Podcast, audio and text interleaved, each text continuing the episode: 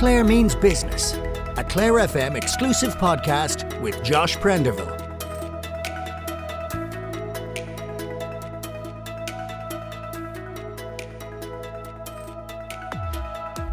Hello there, a very happy Friday to you, and you're very welcome to Clare Means Business. I hope you've had a good week. I don't know about you, but it's great to see the evenings getting brighter just for a minute or two at a time. Later, we'll hear about the EY Entrepreneur of the Year programme and how it's coming around again and is looking for Clare entries. Now, though, next week we'll see the government reveal its latest cost of living package. At the very top of the agenda, certainly in this county's case, will be the rate of VAT applied to the hospitality sector, which is, of course, such an important industry for us here locally, employing well over 10,000 people in County Clare. We wanted to get an idea of where pubs and bars lay in all this and to get a sense of where the industry, from a local perspective at least, may be headed in general. I chatted to Clare Branch Chair of the Vintners Federation of Ireland, Charlie O'Mara, this week. Regulars in Moroney's Bar in Ennis will also be very familiar with Charlie, of course. I began by asking him about the possibility of the 13.5% VAT rate being restored. Look, it's a critical issue for the pub trade no more than the rest of the hospitality trade. Um, the retention of the current rate is paramount to business surviving for the next couple of months you know, we're, we're experiencing pretty choppy waters at the moment. Cost of doing business has gone through the roof, and to actually think about even putting the VAT rate up now, you know, there'll be no choice in the matter. People are going to have to pass that on, and it's literally you're you're you're closing down your own business. So, if if, if the government are serious about trying to keep the whole business alive, the whole hospitality sector, uh, of all times to think about putting it back up now you know, to be absolutely crazy. And we actually come up there with, I know there, you'll have foreign against, and a lot of people are saying that you know, there was a lot of gouging going on, which obviously there was. So we actually came up there and we were saying to them, why not, if, if, if you're not happy with the way things are working, especially in relation to hotel rooms, and I have to say in the greater Dublin area where an awful lot of it is going on, mm. you know, why not split the, the, um, the rates altogether and take the, the you know, differentiate between your, your food offerings. A small pub or restaurant down the country that's serving food, you know, paying the same VAT rate as a big hotel in Dublin that's, you know, looking for exorbitant rates, you know, on any given weekend. It, it's not a very fair comparison. And why it hasn't been split up to now is beyond a lot of our members. And I think it's something the government would seriously have to look at. But if, if they do go ahead and put the VAT rate back up, unfortunately for a lot of members that are struggling, that are only open maybe the weekends, you could literally call it a day for a lot of them, unfortunately. Do I mean we've had a lot of conversations in the past couple of years between COVID restrictions and, and thankfully we're out of that now. Um, new licensing laws coming down the tracks as well, of course, um, which I know that the VFI have, has concerns about in many different areas. Now we're talking about a, a VAT rate, cost of living pressures does the pub sector and your members feel fairly hard done by in the grand scheme of things over the last while? Look, it's, it's been the perfect storm. We've been hit by one thing after another. You know, before we went into COVID, I suppose, look at a lot of the hospitality sector would have been struggling. Uh, getting through COVID was a nightmare, but coming out the first side of it, as we found to our cost, that it wasn't just having your business closed, but you know the loss of, of staff was a massive issue. Like we lost two years that with nobody knew had been recruited. Then the cost of living went through the roof, and unfortunately now this this new licensing laws, if they, they go ahead, which I'm hoping they won't. Now there are a number of issues we have been looking for ourselves, but the deregulation in it would be, you know, if anyone's business and is being logical about where they're going, you can't run a business from day to day anymore. If if you're looking, you're saying, you know what, the only thing the government is on actually do for us now is instead of giving us a bit of support when we really need it, is they're going to deregulate the industry and suddenly, you know, for pubs that were struggling where you have a village now where, you know, there might have been 10 or 12 pubs, you're down to one or two, that they're going to allow new businesses to open beside you, which will literally close you down. That's the, the, the reality of it. Is there a healthy so, like, competition aspect there to it? In the sense that what I mean by that is, like, I was only reading reports today, and I know this doesn't impact County Clare necessarily, but points in Temple Bar, you're looking at a tenner. That you know that that maybe if I'm I'm just surmising here, if there were maybe in certain rural areas a couple of pubs that it might encourage people to maybe go out for the night and maybe go on for uh, you know a bit of a crawl rather than if there was one pub. You know, I suppose I'm trying to look at things positively, but are there any aspects of that where it could benefit the trade? we, we don't see it. Look, it, it'll it probably benefits. You know, it, it's very much um, a rural divide as usual. That you know maybe in, in Dublin when you look at the big weekends in Dublin where the people are pouring in for you know, big matches and there's always something going on. Obviously, then there's there's more of a demand there for it. Whereas you go out the country, I was down to a young fella there in East Clare the other day, and, and in one village where there was 13 pubs originally, they're down to two, and the two that are open are, are struggling to survive. So, you know, bringing in a new pub into that village is not going to. Number one, it's going to be impossible to ask someone to go in. If you're looking at a business, and you're saying to yourself, you know, where will I open a new business? Where have I a chance of survival? You know, you're not going to go into an area that's already dying a death. So it, it makes no sense whatsoever you know, to come up with a proposal like that that's going to, you know, revitalize the industry. If I'm going to open a new business, I'm going to go to an area, you know, like like the Temple Bar, where there's a good profit margin and where you have a chance of, you know, surviving long term. I'm not going to go to rural Ireland and say, you know what, there was seven or eight pubs here, they're down to two. What in God's name would I be doing here? So it's going to do nothing whatsoever for the, the industry.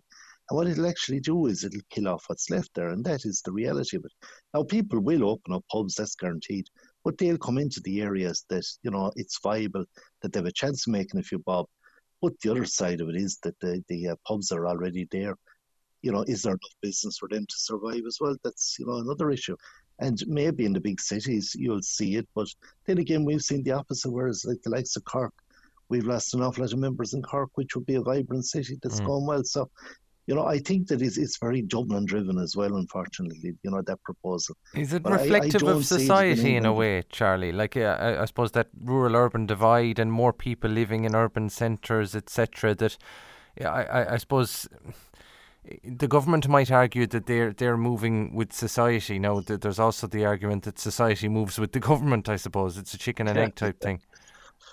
Yeah, look, yeah, look. There's there's arguments for and against on every side. But like what we would have liked to have seen over the last number of years was, you know, something constructive to keep rural Ireland alive, to keep the small towns and villages around us, apart from the pubs, you know, the, the likes of local transport, things like that. And they're not going to be addressed. Bringing in a new pub is not going to make any great difference to you. You know, unless there's an infrastructure there, no matter what business you're in, unless there's something there to keep people in that area you know, it, it, there's no point in saying we'll open a new business. That's that's you know, you look around the town of Ennis, and the amount of shops and businesses that close, come and go, which is no good for any town. So you've you've you know an abundance of one type of business, and they're just open and close and open and close. It doesn't look good for your town. Doesn't look good for a village. It doesn't do anything to help. Um, you know that the um, the, the, the overall the overall scheme of things that you know that'll keep a place going. So I, I don't think it'll do anything. You know, on its own, it, it certainly is a waste of time as far as I'm concerned. You know, if they come up with a proposal and said, look, we're going to do something to, to help, you know, the infrastructure, come up with some new ideas, but just putting in, saying, Joe, we'll bring in new pubs, that's going to revitalise an area. That isn't going to happen. They're not going to go into the areas that are dying. They're going to go into the places that there's a few pubs to be made. So, you know, in the overall scheme of things, I, I, I don't see it as being very positive. You mentioned Ennis. Um, I suppose Ennis is unique and it almost crosses that rural urban divide in some respects, and, and you're out there in Moroney's, and many people will be familiar with you. How do you look at trading in Ennis now? Um, now that you've got you've got over the last few years as a town specifically, we see the 2040 plan. We were talking about the the intertown bus route not so long ago. Do you see positivity in the town's future and in terms of trading? Yeah, look, it is. It's so much to offer. You know, it's a great town, but I suppose the big problem is for for Ennis no more than any other small town is there are too many you know businesses just open and closing. You know, we the, the town centre is dying. If you walk up Parnell Street, even Abbey Street is beginning to, you know, have that look about it. You know, in parts, it, it's it's there, there's a lot you know that can be this positive about the town, but how to revitalise the town, you know. I, I think myself personally that you know if you are bringing in stuff, you, you need something that's going to last. You know this kind of idea that you, when you look around the town in any given week, a pop up shops coming and going, you know that's no good for any town. Um, and in our own side of the industry, we've seen God knows how many closures in, in, in the, the last number of years. But we also have the experience at the moment where, you know, so many of our members are only open maybe two or three nights a week. And it's only viable for them to open. So you know, to even for, for a town like Ennis that, you know, there's a young population, there's a, a growing population there, that we'd still see our members struggling, you know, to make it viable to stay open seven nights a week is no longer possible. And so you, you'd have to question, you know, is is are we a serious issue in town no more than any other county or any other town in Ireland? And we definitely do. Like people are struggling, you know, the cost of living has gone through the roof for a lot of people. There's a lot of people struggling to pay mortgages and debt. So people are just aren't coming out. So they're not spending the shops, they're not coming out to us. So for, for every industry and you know at every level, everyone is experiencing trouble at the moment. So like of all times, you know, you need support to keep places alive, to keep like, get you know over the next hill. Uh, and to get beyond this, but so the big worry is that you know if the if, if the government gets it wrong, you could see, you know, towns like Ennistymon, unfortunately. You know, and at the moment, if you walk around, you count how many buildings are lying idle on any given week, I, I think it's scary. And you need the money there, like, to keep the councils going, for the rates to come in, and, you know, everything. There's a knock on effect down for everybody down the road. But, you know, I think it, it, of all times, you know, the government are sitting down this week, they're going to look and see what extra supports, but they, they need to get it right. Otherwise, we won't have our towns. You know, that's that's the sad part about it big questions to answer uh, at almost every level, really. Uh, but uh, be very interesting to see what that decision is on the hospitality VAT rate next week. Um, but for it now, must, it must, it must certainly will. Absolutely. Um, Chair of the Clare branch of the Vintners Federation of Ireland, Charlie O'Mara. Thanks very much for speaking with us on Clare. Not a bother, Josh. Thanks okay. Very interesting views there from Charlie, and certainly seemingly a mixed bag for the hospitality sector and specifically pubs. I'm sure Charlie and many others, including ourselves in the Clare Means business team, will be watching next week's government announcement with eyes peeled about what it all might mean in the short, medium, and long term. Now, as I mentioned earlier, the EY Entrepreneur of the Year programme 2023 is officially open for nominations. It's very much a programme that we've had some success with in County Clare over the years as well. Emer McCrann is Associate Director and EY Entrepreneur of the Year Ireland Programme Lead and is with us on the line. Thanks for your time, Emer. Can you briefly remind us then what the programme entails? Yeah, of course. So over the past 26 years, we've received nominations from um, a diverse range of sectors, including tech, life sciences, food, construction, retail, uh, manufacturing, and many more. And we're hoping for the same to, to happen this year. And we are um, particularly um, reaching out to those entrepreneurs in Clare and across the island of Ireland. We're seeking entrepreneurs from um, emerging um, established and kind of further afield um, companies on the global stage, um, entrepreneurs to enter the program um, now in its 26th year. Um, we're, we're really encouraging those entrepreneurs to, to um, put, put forward nominations. And the theme for this year, the art of entrepreneurship. Talk to me about that. I mean, what what does that mean, and is it is it a dying art in some ways? No, not at all. Like we've seen, particularly in the last couple of years, and in COVID times and times of challenge, we've seen entrepreneurship um, really come come out in force. We we we particularly have this team this year, um, so the art of entrepreneurship, which recognises kind of creative entrepreneurs and continually kind of repainting and reframing businesses and communities across the island of Ireland through innovation, bravery, and a unique capacity to see those opportunities. So if you take our alumni of kind of 26 years, that group have really come together to to repaint and, and refocus the future of, of new businesses across the island. And among those uh, alumni, I'm sure um, we were speaking about her off air, Caroline Dunlea, um, locally here um, with Core Optimization. Spoke to her here on the podcast around this time last year, I think, um, when, when the, the, the programme was, was well underway. And we've had a bit of success in, in these parts over the years. Yeah, absolutely. We we've welcomed um we've welcomed a good few um Clare entrepreneurs in the program in the last all the way back to 1999 um with um Low Pantry um with Neil Gardner. Um, so the Clare entrepreneurship is alive and it's been um, definitely part of our program in the last number of years. And as I said, mentioning um, Caroline Dunlea there from Core Optimization, we really, really want to call out uh, female applicants for the program. Caroline flew the flag last year for for Clare uh, with core optimization and is a is a great um, is a great ambassador for female entrepreneurship across the island. That is something that um, we, we do really want to focus on this year.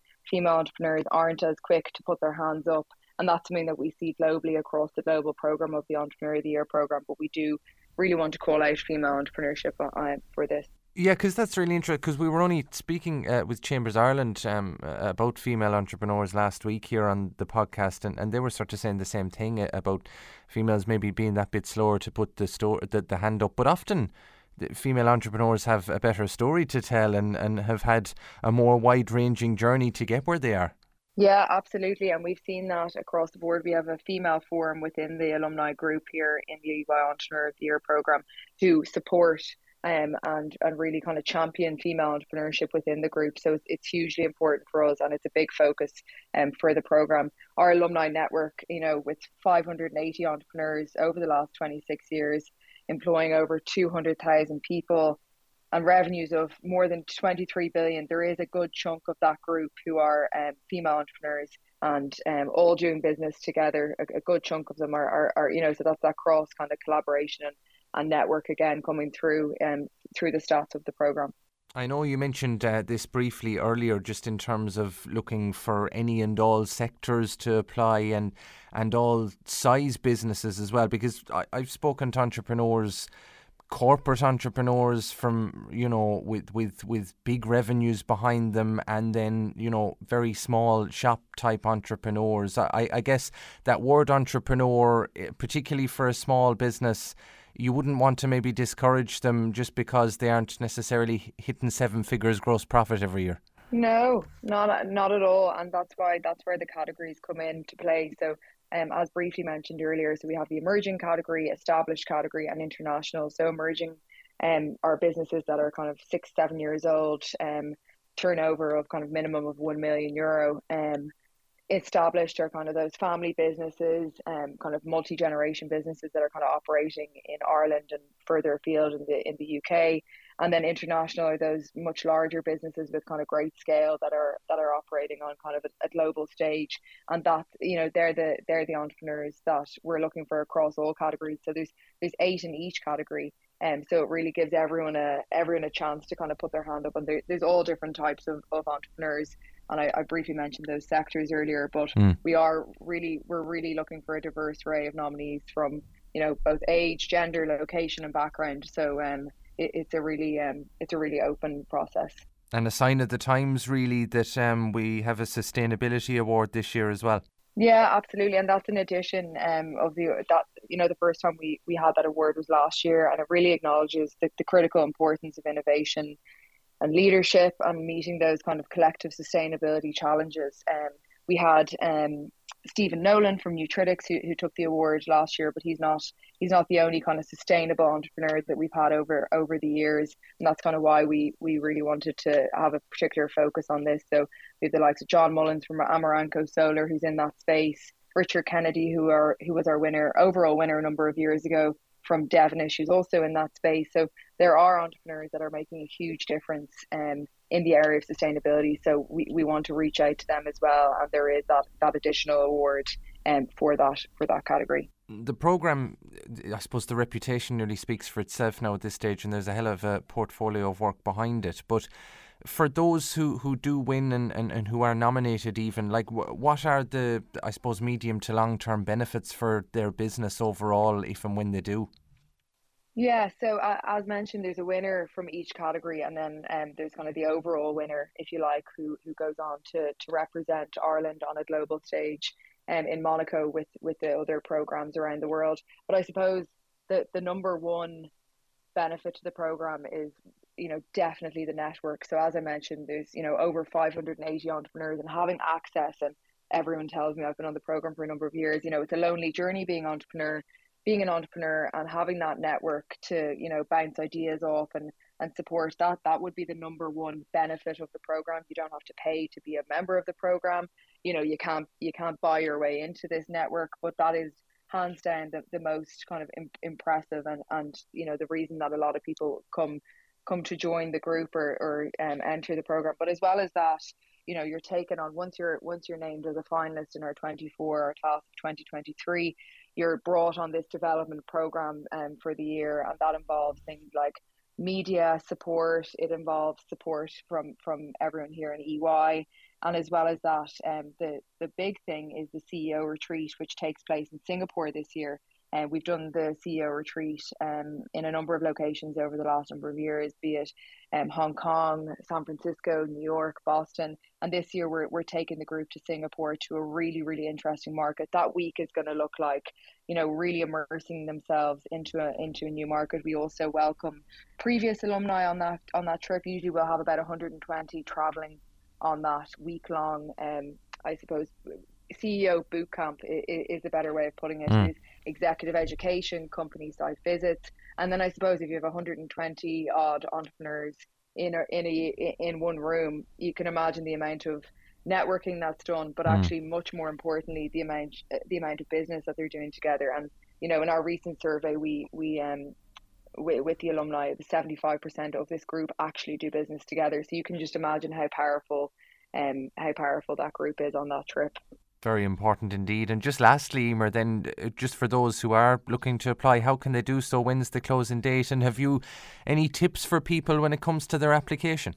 Yeah, of course. So you can go to eoy.ie, so www.eoy.ie, um, nominations are open now until the 2nd of March, and um, I would welcome anybody to reach out to myself, Emer McCrann, here in EY, or any member of the team um, via email, LinkedIn, and I'd be happy to chat through the process. It's very um, quick. It's a, a kind of a, a, couple of minutes to, to do a high level kind of application form, and after that, um, in terms of time, um, we, we kind of take all of that away and um, and and present it to our judging panel, which comprises of um, previous winners of the program. So although EY facilitates the, the process, it is completely an independent judging panel, and the whole purpose of that is it's entrepreneurs judging entrepreneurs. So that's also hugely important for the the credibility of the program um, and the independence of it as well.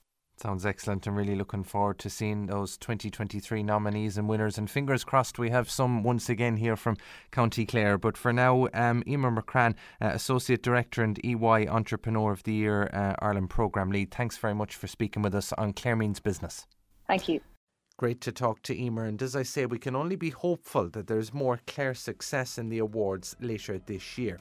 If you are an entrepreneur in this county, and we've spoken to many, of course, with some fantastic stories here over the years, no matter your industry or your sector, whether you're over a big corporation or an SME, do throw your hat in the ring. As Emer mentioned there, the spin off from even being nominated in the competition could be massive for your business. For now, though, that's unfortunately where time's beaten us on this week's edition of Clare Means Business. Thanks very much for your ear over the last 20 minutes or so. We'll be back with a new edition next week, but for now, stay safe and we'll chat to you again next Friday.